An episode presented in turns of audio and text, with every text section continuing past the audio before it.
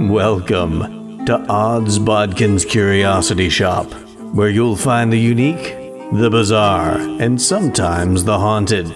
Feel free to look around, peruse the items, and never fear. There's nothing here that bites. Hard, anyway. ah, hello. So pleased to see you've returned to Odds Bodkin's Curiosity Shop. I am your shopkeeper, Chris Baker, and an interesting thing has come into the shop, and I'm glad you stopped by because I thought we might both want to take a look at this curious item. If I pull it out of the glass display case here. It looks metal in nature, maybe a brass, maybe a bronze. It's a pentagonal cube with interesting and quite ancient markings on each of its sides. Now, this looks like a relic from days of yore, but is it earthly or is it otherworldly in nature, or is it both? That really is a question that may be answered in an HBO Max series. So let's pull out the mutoscope and take a look at season two of Raised by Wolves. Now, if you're not familiar with Raised by Wolves, then this TV series started out as a, I believe, TNT. It was originally going to be made for TNT, and then eventually HBO took over, and the first season premiered in September of 2020. Now, this had Ridley Scott's name attached to it, so that's really one of the first things that piqued my curiosity uh, because I love a lot of Ridley Scott stuff any fan of science fiction loves Ridley Scott stuff, and even, you know sometimes even his science fiction uh, delves into the the horror aspect, uh, like Alien. But Ridley Scott was uh, set to be an executive producer. He actually directed the first two episodes, and this show is a science fiction show, but it's so much more complicated. I mean, it has a lot of different variations on the science fiction genre. You do have some of the elevated science fiction, some of the more philosophical science fiction, but you also do get some of that cool alien creature science fiction that uh, I, am a big fan of all of it, but uh, but I love a good uh, science fiction film or TV series where you get creatures from another planet. That uh, there's just a lot of uh, fun with all those things. And really, all those different subgenres of science fiction are all meshed together thanks to the creative efforts of Aaron Guzikowski. He's the guy that created this. He's written it. Uh, it's it's original. It's not based off of any story, uh, but as I heard in an interview, he said, you know, he's always been a fan of Ridley Scott. So, you know, I'm a lot of the the aspects of Ridley Scott and his influential movies have all always kind of kicked around in his head. He didn't directly use any of that as influence, but the feel of this really feels. I mean, it's so appropriate that Ridley Scott's name is attached to this as an executive producer and, like I said, director of the first two episodes of season one, because it really kind of has that Ridley Scott feel to it in a lot of the aspects of this uh, series. So, you know, I, I, didn't watch the series right away because once I read the brief synopsis that I read, I thought, oh, this is kind of, it sounds like that movie, I Am Mother. Uh, and I've seen that. I, I, don't care if I see it, I'll watch it eventually. And then the more and more I kept seeing it advertised, I'm like, okay, this there's something going on here. I, I've got to check this out. And sometime before season two, of course, there was a bit of a layover uh, with COVID, and season two didn't come out until February of this year. Uh, so there was kind of a, a year off in between uh, season one and season two, but uh, a lot of the advertisements for season two premiering were coming out and I'm like, okay, I've got to check this out. I, have got HBO Max. Why not give it a watch? And it just really captivated me from the first episode. It's kind of a not too terribly distant future, uh, maybe a hundred years, uh, a couple hundred years in the future. I suppose that's distant. You know, I'll, I'll never see a hundred or two hundred years from now, but that's kind of the idea. A couple hundred years in the future, and Earth is war ravaged because you've got essentially believers versus non-believers and they're at war and they're uh, this war is destroying the planet and to keep humanity going this atheist uh, sends an android into space, uh, two androids into space, one called Mother, played by Amanda Collin, and the other is Father, played by Abubakar Salim. They're shot into space to head to this planet, Kepler 22b. It's a planet that can sustain life, and they are going to uh, raise these embryos, these children, raise them to be atheists. Uh, because the they feel that's the superior mindset, and they go to this planet and raise these kids. Only one of them actually survive, and then all of a sudden a colony an ark full of the believers that escaped earth show up and and the old rivalries the old bitter feelings between the believers and the androids who are, are programmed to believe that uh, atheism is the uh, superior way of thinking. Uh, they start to clash. And without going into too much of season one, if you haven't seen season one, uh, you're probably going to watch that before you hear me talking about season two. But if you have watched season one, you, you know um, they they end with, uh, and if you like I said, if you haven't seen season one, you might want to stop now because I'm going to spoil the end of season one. Mother gives birth to a creature, uh, this this snake like creature uh, she was expected to be human, like the embryos that she grew and raised. And this serpent like creature grows exponentially and uh, becomes this big flying snake thing. It's it's just very much in the vein of some, like I said, the cool uh, creature science fiction, alien creature science fiction that's out there. But that's where we pick up in season two. You've got the bulk of the believers have been have been killed from the ark. The main characters of this story uh, are making their way south to a more tropical area where they meet up with a settlement of atheist colonists. And you have all these characters. Uh, you've got mother and father, the, the two androids. You've got their quote unquote son, Campion, played by uh, Winta McGrath. Uh, who, who, does an excellent job. He's kind of being bred to be this leader, but he's uh, he's not, you know, he's supposed to be this, you know, they've raised him to be atheist, but he kind of tinkers with the idea that he does have some faith. And that's really one of the big themes of this whole series. You've got the, the other believer kids, Mithraic kids that Mother kidnaps in season one. Uh, they still, for the most part, have their belief, but they still look at as mother as a uh, mother figure and a protector. Now that the rest of their people are all gone, you've got the Marcus character played by Travis Fimmel. Uh, he does an excellent job. The actress that plays Sue, an excellent job. Just a really good cast. And for the bulk of this, I, am like, like I said, I'm not going to get into too many details of the of the plot. I'm not going to break down each episode because it's really there's a lot of stuff going on in this. So what I'm going to kind of talk about is some of these characters and some of the ideas and some of the themes that these characters tie into and how it relates to the overall story arc of this of this season. Now, as I said, Mother is played by Amanda Collin and she really is a, a, rock star in this in this series because she she plays this android character that has been programmed to to have motherly instinct. She has artificial intelligence, so her intelligence is constantly growing, and you almost get the sense that, uh, in some regards, the artificial intelligence has grown enough to where she is starting to feel things that could could be considered human emotion. And that ties a lot into the fact that she has given birth to this this big giant serpent creature uh, that they call she calls number seven uh, because that was she had the six embryos when she she landed on Kepler 22b. Uh, only one of them survived, and when she actually gave birth, quote unquote, to this creature, it would have been her seventh child if it were human, but it, it did not turn out to be human. It turned out to be the snake creature.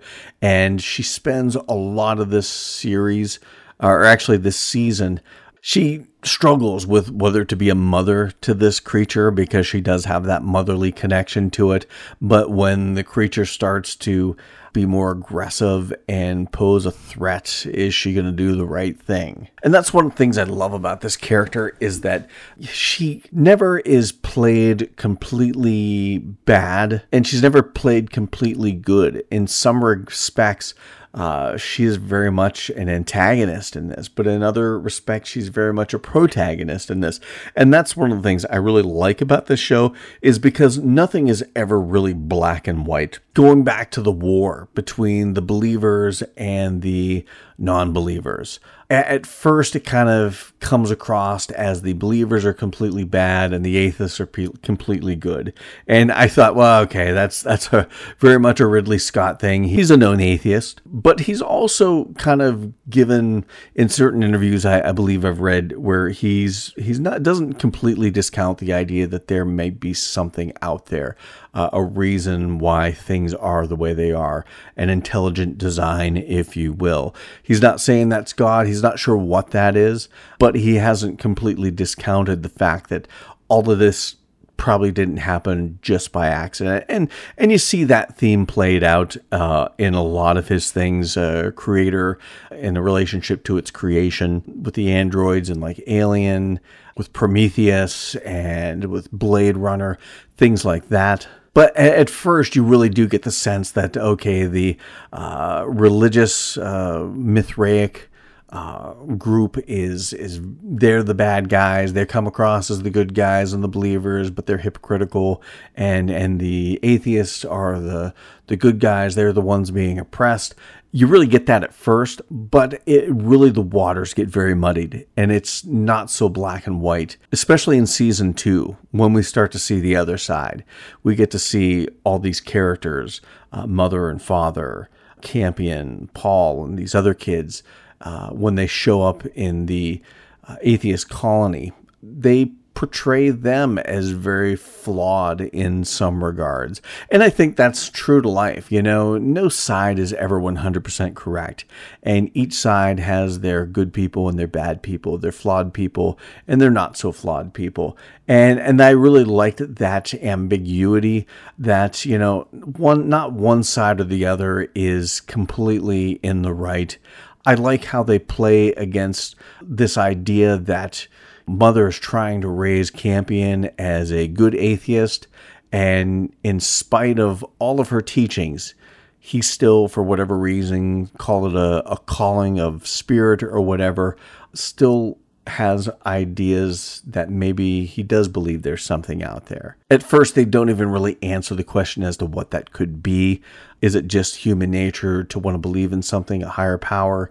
Is it an actual higher power calling to him, be it God or or is it maybe something else, maybe something a little more extraterrestrial? They really uh, leave a lot of things open to interpretation, especially in the first season.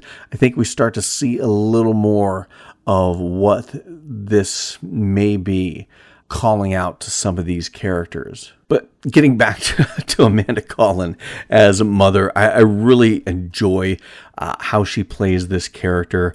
Uh, it's got to be hell to play this character because uh, if you haven't seen uh, the androids, uh, mother and father especially, wear these like vinyl skin tight suits all their bits and pieces are covered up because they have androids and no need for bits and pieces.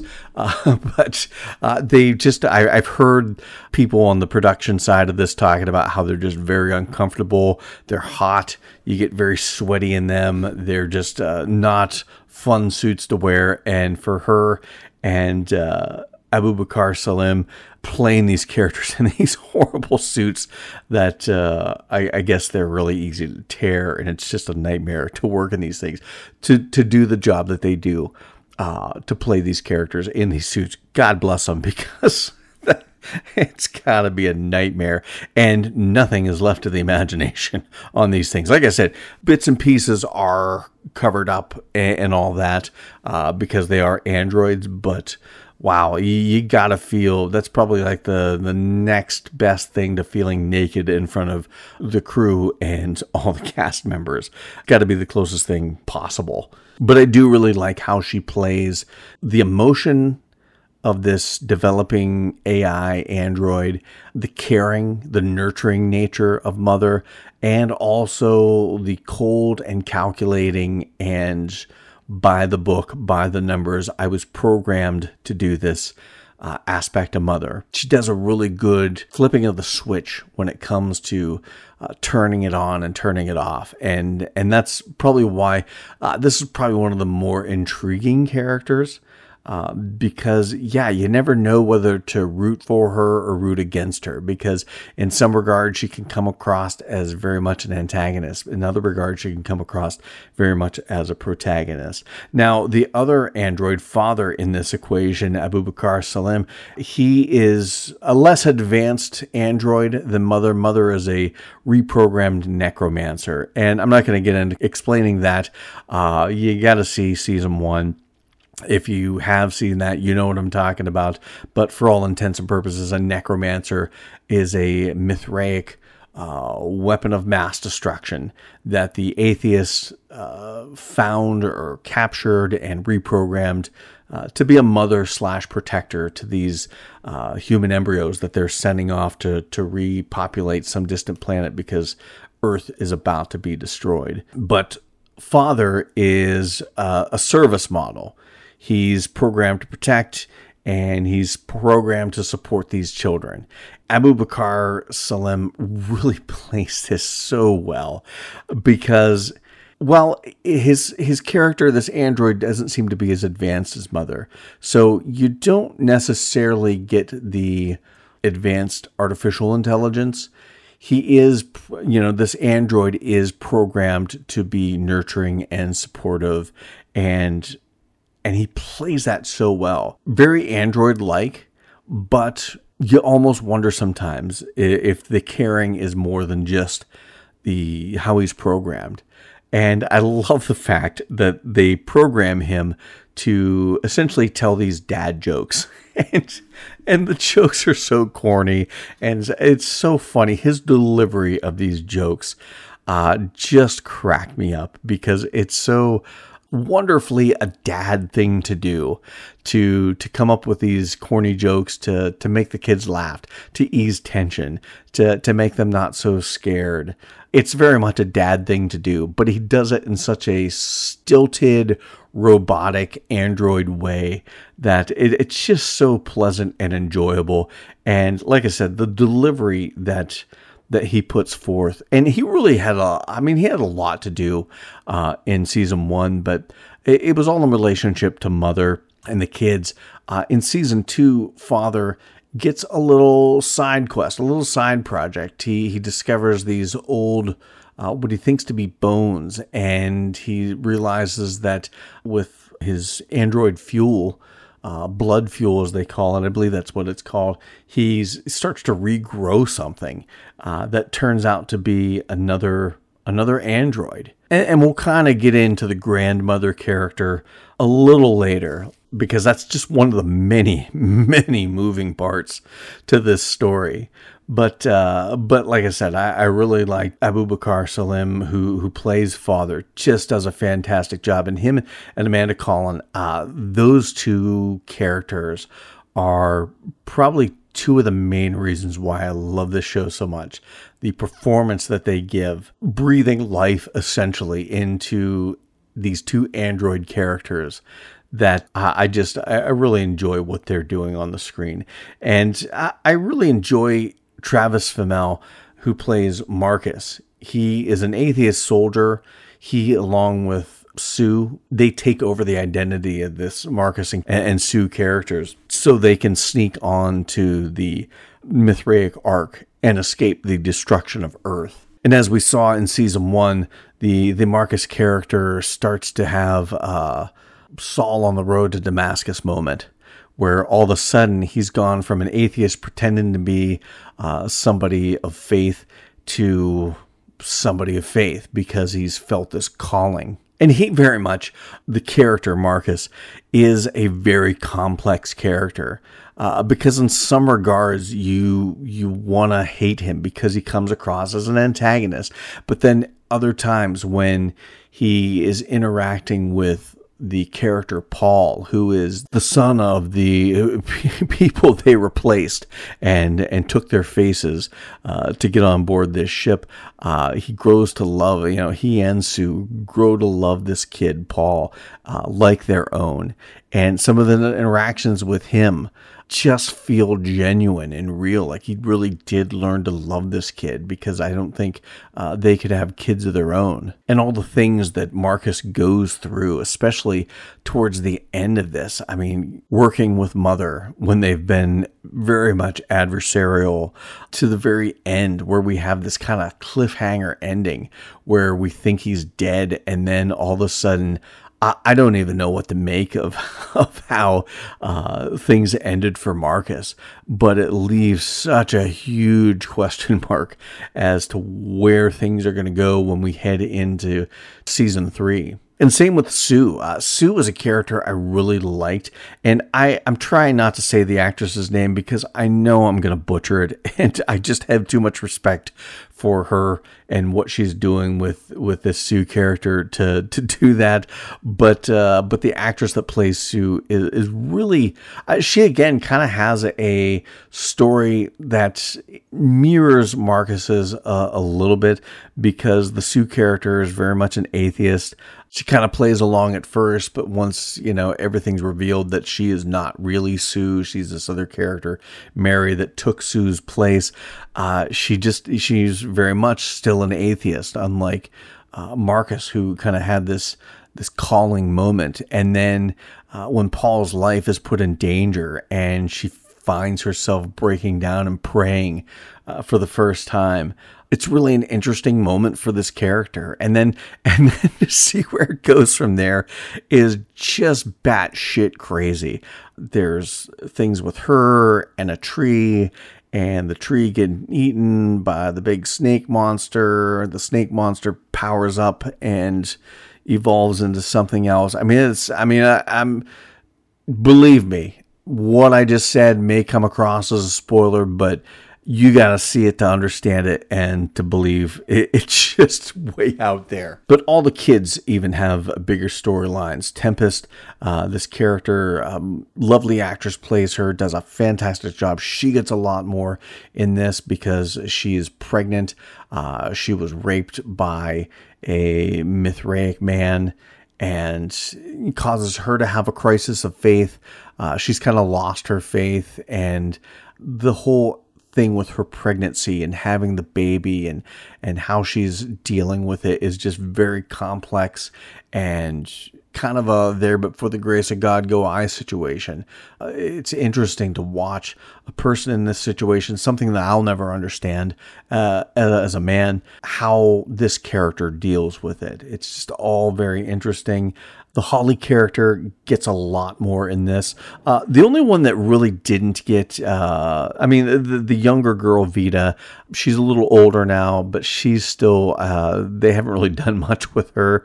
The other character, Hunter, he got uh, a little bit more, but I, I'm really interested to see what they're going to do with this character because I'd like to see this this young actor Ethan Hazzard get a little more, get a little something he can sink his teeth into as far as a storyline, and, we'll probably get that because they they kind of.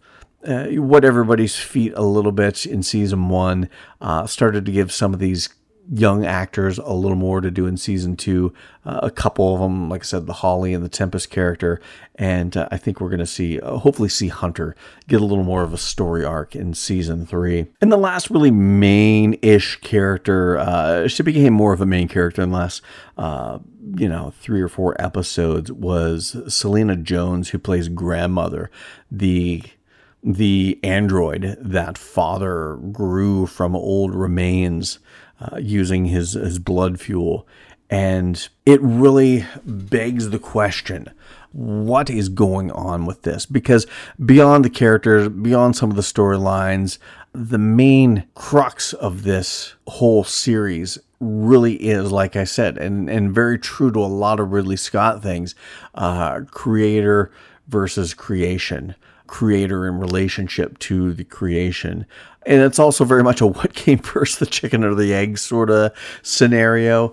Uh, we've got these two groups, these two factions on Earth. The Mithraic, who are very religious, they became more technologically advanced because there were things hidden in their religious text that allowed them, uh, you know, information on how to create the necromancers, those sorts of things once they get to this planet, Kepler 22b, they're finding a lot of these same religious artifacts there. So I'm guessing, and this hopefully is not a spoiler, uh, this is what I'm thinking, and I think it's probably safe to say that Earth was inhabited by the former inhabitants of Kepler 22b. Uh, they took their beliefs and everything to, to Earth, and now Earth is coming back to repopulate it, uh, humanity. Uh, some form of human used to live on this Kepler 22b planet. And they've played with the idea that there's been some sort of human de-evolution going on in on, on Kepler 22b and somehow this ties into grandmother and we we look at grandmother as this maybe protagonist type figure, but we find out by the end that maybe her intentions aren't so noble. So it's really interesting because it plays off the origins of humanity. It uh, it plays off the origins of religion. A lot of questions that people ask here on earth today. Are the gods of old really gods, or were they extraterrestrials that were so advanced they appeared to be gods to a less advanced humanity? And I like how it plays on faith or the lack of faith it never really comes across as one side's right or the other side is right in what they believe. Uh, I think more of the the crime is that when one side uh, tries to impose on the other side what they should believe, uh, and it plays a lot into those sort of themes. Mother very much wants Campion to be this atheist leader, but every time he turns around, uh, Campion is showing some sort of belief in a higher being. Whereas the Paul character, very much raised as a, a believer, sometimes has a uh, crisis of faith, depending on what's going on. Uh, and like I said, it's really interesting, a really interesting look at faith and belief, religion versus no religion creator versus creation, whether it's man and androids, whether it's God and man, whether it is some advanced alien version of humanity that has been long extinct and the humans that they created and sent to seed another planet.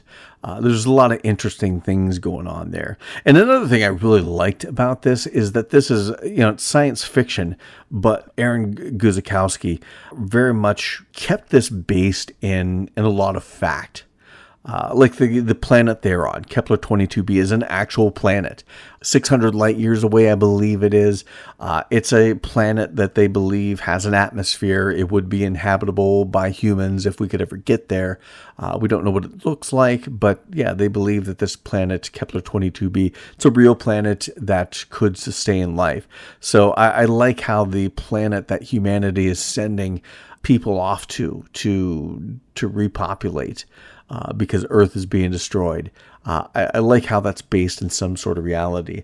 The religious group, the Mithraic, is based on an actual religious cult from back in Roman times.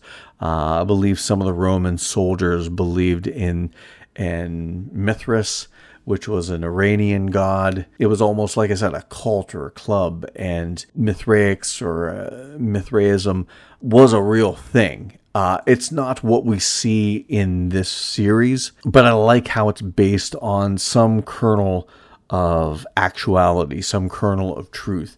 uh, this this Mithraic religion that we see in this is very much a. Uh, it almost feels like a version of Catholicism. The God is not God. It's not the God we know. They they pray to Sol.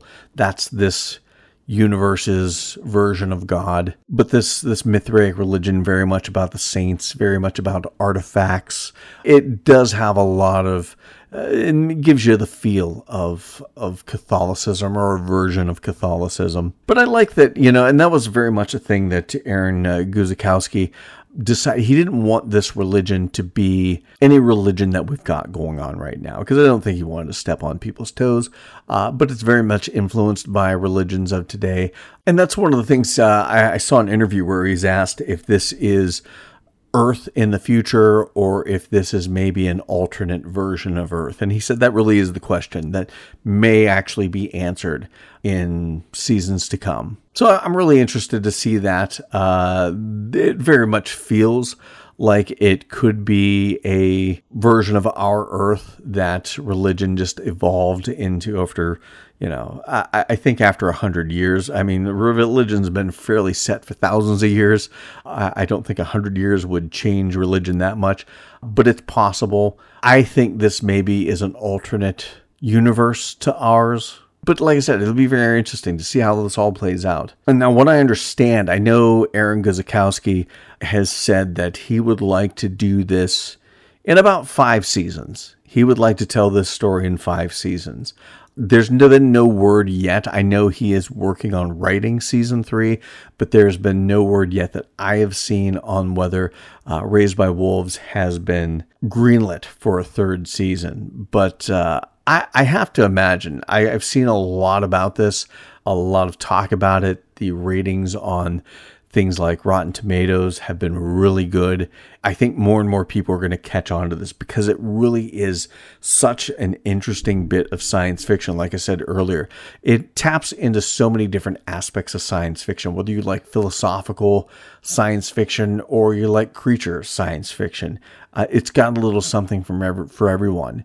And that's one of the reasons it made it so hard for me to talk about this series uh, with any specificity because it is so freaking out there. I and I love shows that are out there. I've been watching uh, Doom Patrol, trying to get caught up on that, and that is a show on again on HBO Max that it's just so freaking out there and bizarre, and stuff happens that I'm like, what the hell did I just watch? Raised by Wolves is very much in that vein, and I gotta I gotta tip my hat to the execs at HBO Max for giving shows like Doom Patrol and Raised by Wolves carte blanche to go out there and just go for it and do as much crazy shit as long as it makes sense, as long as it serves uh, the greater purpose of the story. I don't mind things getting crazy and wacky and off the walls. And and sometimes you know you've got a robot giving birth to a snake creature that grows exponentially after it leaves the womb. That's some crazy shit. And and they just went for it. And it doesn't make sense in the grand scheme of things. What the hell is going on? You have no idea what the hell is going on, even after a full season of it. But it makes sense in the context of there are no rules. It's no holds barred on this show they're going to do things that I think in time will make sense. I think in time that all these weird things that are going on will be resolved. We'll get answers. Uh, I think you just have to give them time to, to do that. But until that, my God, is it a wild and crazy and bizarre, unnatural, and otherworldly, yet grounded in in bits of actuality that we can grab a hold of that that are happening in our world that we live in. There's just so much going on with this. It's just so captivating. And not to mention it's well written. It's so well acted. I mean, this cast from the the main adults through the kid actors. Just everyone does a fantastic job. There's no actor on this on this cast that I'm like, oh, they're not that good. I, I wish they'd stop doing scenes with that I, I really enjoy. And then there's, like I said, there are some characters that I can't wait to see more of them. Uh, because I think they're really good actors, and I don't think they've been given enough. I mean, it's a, a pretty good sized cast, so yeah, not everybody's going to get main storylines, but I'm excited to see some of these B characters get uh, get some more screen time in seasons to come, and I think it's going to be really interesting to see where this goes because I was not aware that season two was only going to be eight episodes. Season one was 10 episodes. I watched episode eight. I'm like, oh, wow, I can't wait to see the next episode. And I kept watching for it. I kept watching for it. I was like, oh, that was it. It left you on such a cliffhanger. I'm like, there's no way they can just leave it here and make me wait another year for season three. There's no way they're going to do this. But they did that. Uh, there are so many things going on at the very end of this. It felt like they just ran it right off a cliff. And you know what? It just made me want more. It's got me yearning for more. I'm, I got a hunger. I need more raised by wolves. And that, I think, is a testament to a pretty darn good show. And I've really enjoyed season two of Raised by Wolves even more so than I enjoyed season one. I thought season one was really good. I thought they upped the bar in both quality and craziness and sci fi adventure ridiculousness that it really, I mean, it's not done tongue in cheek, it's not done hokey, but the things going on are just so out there. And that's what's great about science fiction is you can create worlds where the normal rules don't apply anymore. And that's what you've got with Raised by Wolves, especially in season two. The normal rules don't apply anymore. And by God, it's fun to watch. So there you have it. That's my look at Raised by Wolves season two. Hopefully, I didn't spoil anything for you. Uh, like I said, there's just so much. There are so many moving parts to this show and to this season that I just could not break it down episode by episode and beat by beat because Jesus, we don't have enough time. But it is really something And if you have watched it, hopefully you enjoy it as much as I do. If you haven't watched it, go back, uh, watch season one, season two, and you're going to be chomping at the bit for season three. And uh, keep listening uh, to this podcast. Check out our Facebook fan page. We're going to keep you up to date. Uh, soon as we hear season three is greenlit for Raised by Wolves, uh, you're going to find out about it right there on our Facebook page. So check it out, Odds Bodkin's Curiosity Shoppe. We share articles, we share trailers from all the latest TV shows and movies coming out. And of course, no matter where you're listening to this podcast, whatever platform, please like, subscribe, download it, share it leave a review. Five stars would be awesome, but whatever review you leave us will definitely be appreciated. And uh, we thank you for listening. So until next time. Thank you for visiting Odds Bodkin's Curiosity Shoppe. We hope that you found something to your liking and visit the shop again soon. But even though you may come back, you never really get to leave Odds Bodkin's Curiosity Shoppe.